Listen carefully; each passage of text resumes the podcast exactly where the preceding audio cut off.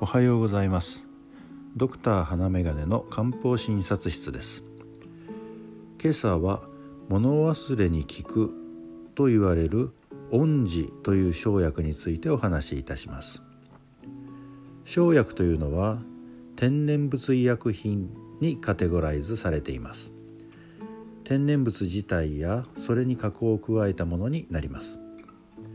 これに対して西洋医薬品は合成医薬品と分類され科学的に合成された物質になり基本的には有効成分が生成され多くの場合は一つの有効成分が含まれていることになります。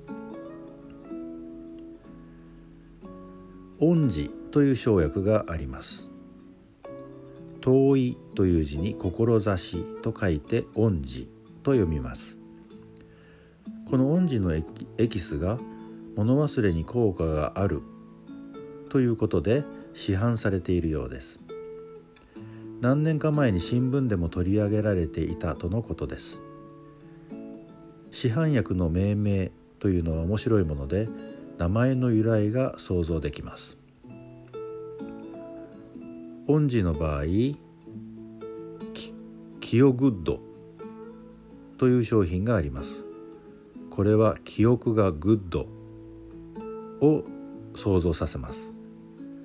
ワスノンという市販薬ならば忘れることがノンないということでしょうしアレデルならあれあれと言っててなかなか出てこない言葉が出てくるアレデルという名前ということになるんだろうと思います。笑ってしまいますよね。ただしこれらは漢方薬ではなくあくまで生薬のエキスです。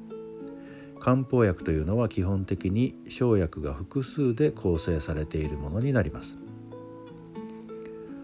恩寺は主に中国北部を産地とする糸姫萩という多年草の根を乾燥させたものということです。ずっと先の陶器志をいつまでも持っている。ことをイメージさせる名前ですね。実際にその効果は服用すればよく知を増し志を強くするというふうに言われており物忘れや健忘に効果があると考えられています。さらに心を落ち着かせてくれます。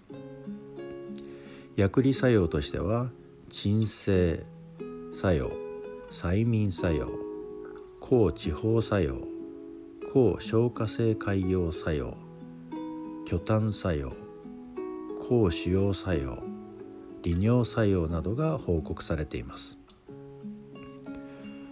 物忘れに効くと言われると認知症に効くのではないかと思われがちですが認知症を良くするわけではありません。なお認知症に利用されている漢方薬として翼寒酸が知られています。しかしこれも認知症を治すわけではありません。翼寒酸に神経が高ぶるものを落ち着かせる働きがあるので認知症で攻撃的になる人を落ち着かせるのに利用しているだけです。医療用漢方薬で恩寺が含まれているものは気比糖上気比糖人参養栄糖などがあります。